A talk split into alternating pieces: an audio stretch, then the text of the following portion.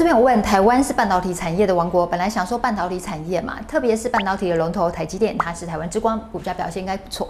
结果没想到股价没什么涨幅，哎，那还安呢？现在还能够存吗？现在还能够布局吗？这种有深度的问题，当然是要问一下在科技业任职很久、既专业又资深的 ETF 代言人家股鱼老师了。我们去问一下股鱼老师，请他帮我们解答。喜欢股鱼还什么？投资还什么？帮忙订阅。Hello，大家好，我是秀仁。大家好，我是古宇老师。老师，台股今年靠 AI 带动下，表现还算不错，没错。但先前布局半导体的朋友啊，他们就哀嚎说：“哎，为什么 AI 今年涨这么多，半导体却好像没有什么收回到？半导体跟 AI 难道没有关联吗？关联性不高吗？嗯、半导体的春天什么时候来？现在可不可以逢低布局呢？”这个时间点问的很好啊，是良好的时间点就即将快要来到了，春天要来了。当然了，因为呢，AI 跟半导体这件事情呢，它本来就是一个息息相关的一个课题啊。是，那你今天呢，AI 在做一个高速成长，后端的那个半导体的部分啊，肯定会受惠的。我们这边呢，帮你啊修一张简单的图表。你要先了解一件事情啊，这个所谓的供应链啊，是由下往上在做推动的。也就是说呢，你要先有应用，然后呢，你应用出来之后呢，哎，突然很多人觉得说，哦哟，可以用，哎，嗯，很好用，哎。当你这些需求出现之后的话呢，哎，它是不是就一层一层一层的往上啊，去推出这整个供应链所有的需求？它有分成下游、中游跟上游嘛？对不对？来，我问你啊，现在呢，这个下中上游之中啊，你觉得谁是第一线的受惠？目前看起来的话是中游，哎，为了下游这边就是直接跟客户接触嘛，对，客户呢提出了需求，然后呢他就跟中游下单嘛。如果呢今天单下了很多，库存又用的差不多的时候。接下来他要不要跟上面叫火？要哎、欸，下面有需求呢，最后就会慢慢慢慢的往上去做扩散，所以呢，最后呢一定会走到啊、呃、半导体需求的这一块。我们这边呢，你有没有看到？哦，在过去有一段时间呢，整个库存快速的哦呈现拉升的一个现象。可是呢，当开始在销库存的时候的话呢，哎，开始销，然后销销销销销，你有没有发现？哎，这个库存的数量呢，一开始销很多，到后面越销越少了。为什么？因为代表了库存呢正在大幅度的改善，是你的后端又有需求，那就很简单嘛，那你就开始要交货啦。没错，所以呢，那个半导体呢，我跟你讲啊，它就是呢，最后呢，哈，会去收到所有的订单，大幅度受惠。所以其实在这个时间点的话呢，你如果要来做一个布局啊，我跟你讲，想吃好吃满半导体的这种产业型的 ETF 啊，就会是你很好的一个选择了。你如果呢不想要。呃，太了解产业实际的一个状况，你也没有时间做这么深入的研究，嗯、你直接呢，哦，相信趋势，然后在趋势里面呢选择对应的产品，这样子就好了。好，比如说你像这一次呢，你要去针对半导体来做一个布局，掌握这整个 AI 投资的一个商机的话呢，像这个呃零零八九一中信的关键半导体，那就很简单啊，你半导体里面的代工制造、封装测试、哦 IC 设计。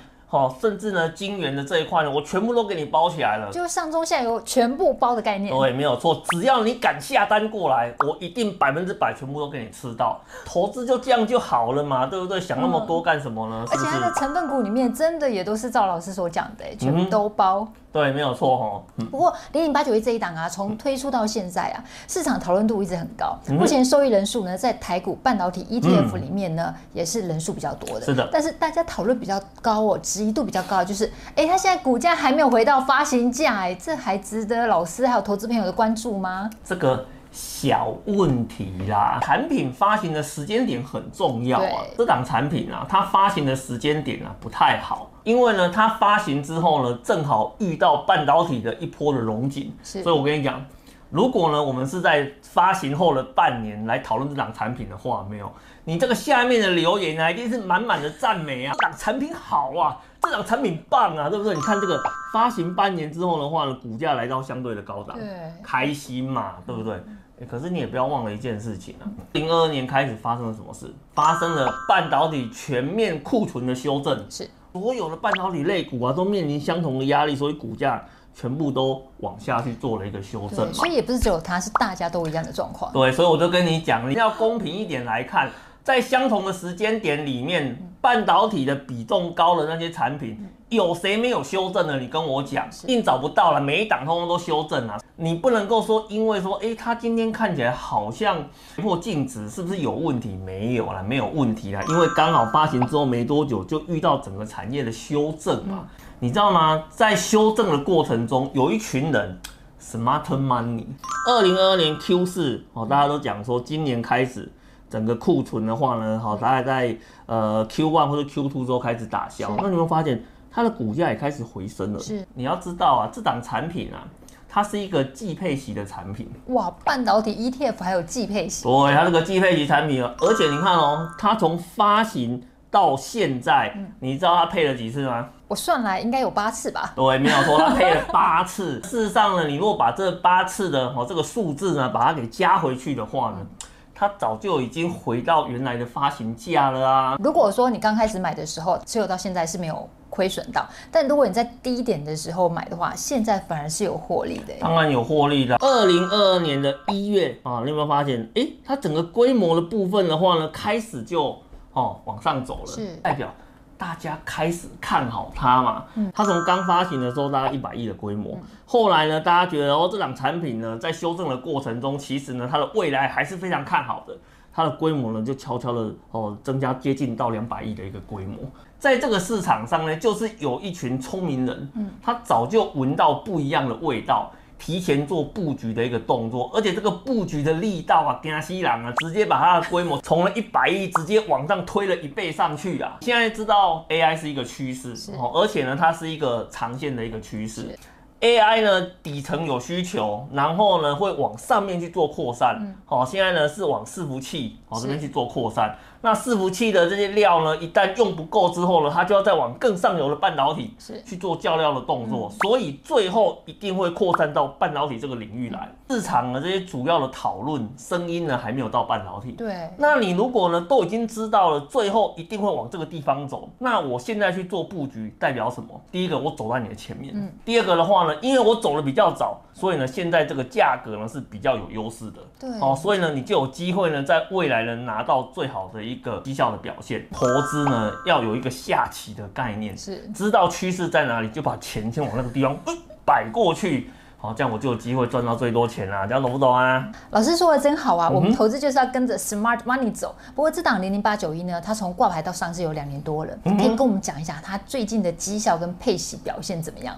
好，它在经历过了一段时间的修正之后啊，我们只看今年是。哦，它的累积涨幅啊，也接近哈三成哦。嗯，哇哦，三成，哇哦，三成哦。你以为所有的个股、所有的题材都能够交出这么好的一个绩效吗？事实上是没有哦。我在这边我还是会跟大家强调一次哦。哦，你现在看它的好像低于净值，只是因为呢，第一个它发行的时间点哦造成了影响。第二个的话呢，它中间呢有那个除息除了八次哦，那导致呢你的。净值的部分看起来比较低，但事实上你把它累加回去之后啊，诶、欸，早就已经回来了，没错。而且呢，在今年以来呢，也交出一个还不错的一个报酬率。嗯、而且你不要忘记一件事情，嗯、它是一档产业型的题材，是产业型的个股啊，大部分呢，它的一个殖利率会比较差。嗯、那一般来讲的话呢，能够接近四个 percent，哎，就不错了。是。它最近一次啊，配个零点二二左右嘛，是，对不对？那零点二二的话，你去。做个年化的计算，你会发现，哎呦，这个殖利率竟然超过六个 percent 哎，太夸张，这几乎是高股息 ETF 的水准啊！对，没有错吗？在投资产品的时候，最重要的是你有没有了解到这档产品它投资的一个标的物哦，它到底是什么？然后第二个的话呢，这个产品里面呢所布局的这个产业有没有未来性？这个才是你真正要去注意的。你不要因为说呢，它发行的时间点呢刚好呢发行在一个相对。哦，被修正的时间点，所以就对它失去信心哦。你如果投资都是这样子看的话，你很容易错过一些非常好的产品哦。哎，这样听起来很不错哎，产业主题型的 ETF，所以投资呢比较有比较高的机会可以去赚取它的价差。会有一些投资朋友就会问说，哎，投资零零八九一，它好像适合长期存。但是也有人觉得说，它明明就是产业主题 ETF，嗯、这种呢就适合短线操作。嗯、老师你怎么看呢？因为呢它是特定产业，是，所以呢它就是高波动，是高预期报酬。是，既然高波动高预期报酬的话呢，这种产品我们以前就说过了，你要做定期定额最合适的。对，好，因为你的波动够高嘛，所以呢你在做一个呃成本平均化的这个过程里面，这个效果会非常非常的好啊。你说呢？你要做。长线的投资，可不可以？可以呀、啊，你就用定期定额呢来做一个有效的成本平均化的话，这个是一个非常好的一个投资工具。那当然了，你说你要做短线可不可以？也可以呀、啊，因为其实我们刚才讲说啊，如果你要做短线投资啊，你就要挑那个波动很大的，因为波动很大的话，你才有机会呢，在一个比较短的时间内去拿到一个所谓的超额报酬的机会嘛。如果今天股价跟一滩死水一样，你哪有这个机会啊？而且你看哦，像这种半导体类股啊，它除了呢波动大之外呢，它的长线的效果也非常的好，能帮你整理各大指数，比如说半导体指数、水泥指数啊、化工指数、玻璃指数、汽车指数、金融保险指数啊、贸易百货指数，我全部都都帮你列出来，然后呢，我们用报酬指数来看，所谓的报酬指数是什么意思呢？就是说呢，我们把它的除权息啊，全部都还原回去，我看它的真实的一个表现。半导体指数独占鳌头啊，好不好？很高诶，将近一百五十五。里面的第二名哦是汽车的报酬指数哦，一百一十四点九。半导体报酬指数波动高，但是呢，你如果呢要做短脆。哦，这种很适合，但是呢，你要做长期投资可不可以？也可以，但是呢，你可能要有一点小小的心理准备，就是呢，你的心脏要够大颗。哦，你不要因为说了，哎。被它的波动上上下下给吓跑了。那数字啊，我觉得蛮有趣的，就是台湾很多投资朋友都投资金融还有保险嘛，很多的存股，没想到半导体的一个报酬指数比金融保险报酬指数还要高很多哎。啊，当然了，快超过三倍有哎。那个波动差这么多，对不对？你如果今天半导体波动这么大，结果它的报酬率比金融保险指数还低的话，没有，大家都去做金融股投资就好了嘛。高波动高报酬，然后呢，低波动低报酬。哦，那我想呢，这是我们。在呃投资的过程中，你必须要去克服到的一个问题。哦，我其实我不太建议做短期投资啦。ETF 做短期投资听起来就怪怪的嘛。哦，你如果今天呢你要去做高波动的话呢，其实你去市场里面找个股啊会是比较适合的。那你要做 ETF 的话呢，我就会认定你啊，基本上你就是想要做长期投资的。那像这种呢波动比较大的。呃，产品，然后你要做长期投资的话呢，要加速累积报酬是有一些策略的。如果呢，今天呢你投资的过程中呢，诶，它的报酬是一直累积上去的，你就按照你原来的策略哦，再慢慢做就好了。可是呢，你若在投资的过程中呢，发现，哎呦，哦，现在开始有一些修正的情况出现了，哦，那每修正十个 percent，你的加码金额就给它。多一倍下去，所以是定期定额当月的加码的金额再多一倍的概念。说你原本是定期定额三千块嘛，是，然后你发现说，哎、欸，我正常的话呢，哎、欸，它的产品就是慢慢累积，是。可是呢，刚好遇到市场有一些特殊事件啊，嗯、比如说像这一次的半导体事件，嗯、所以呢，导致呢，哎、欸，它有一个比较明显的修正的时候。其实呢，你反而呢，应该哈要去提高你的定期定额的一个金额，甚至呢拉高到一倍，原本是三千，你就用六千来扣。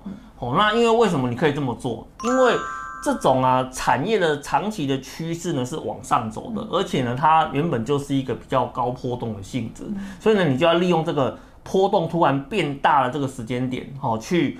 好，增加你的投入金额，去加速累积，好你的单位数。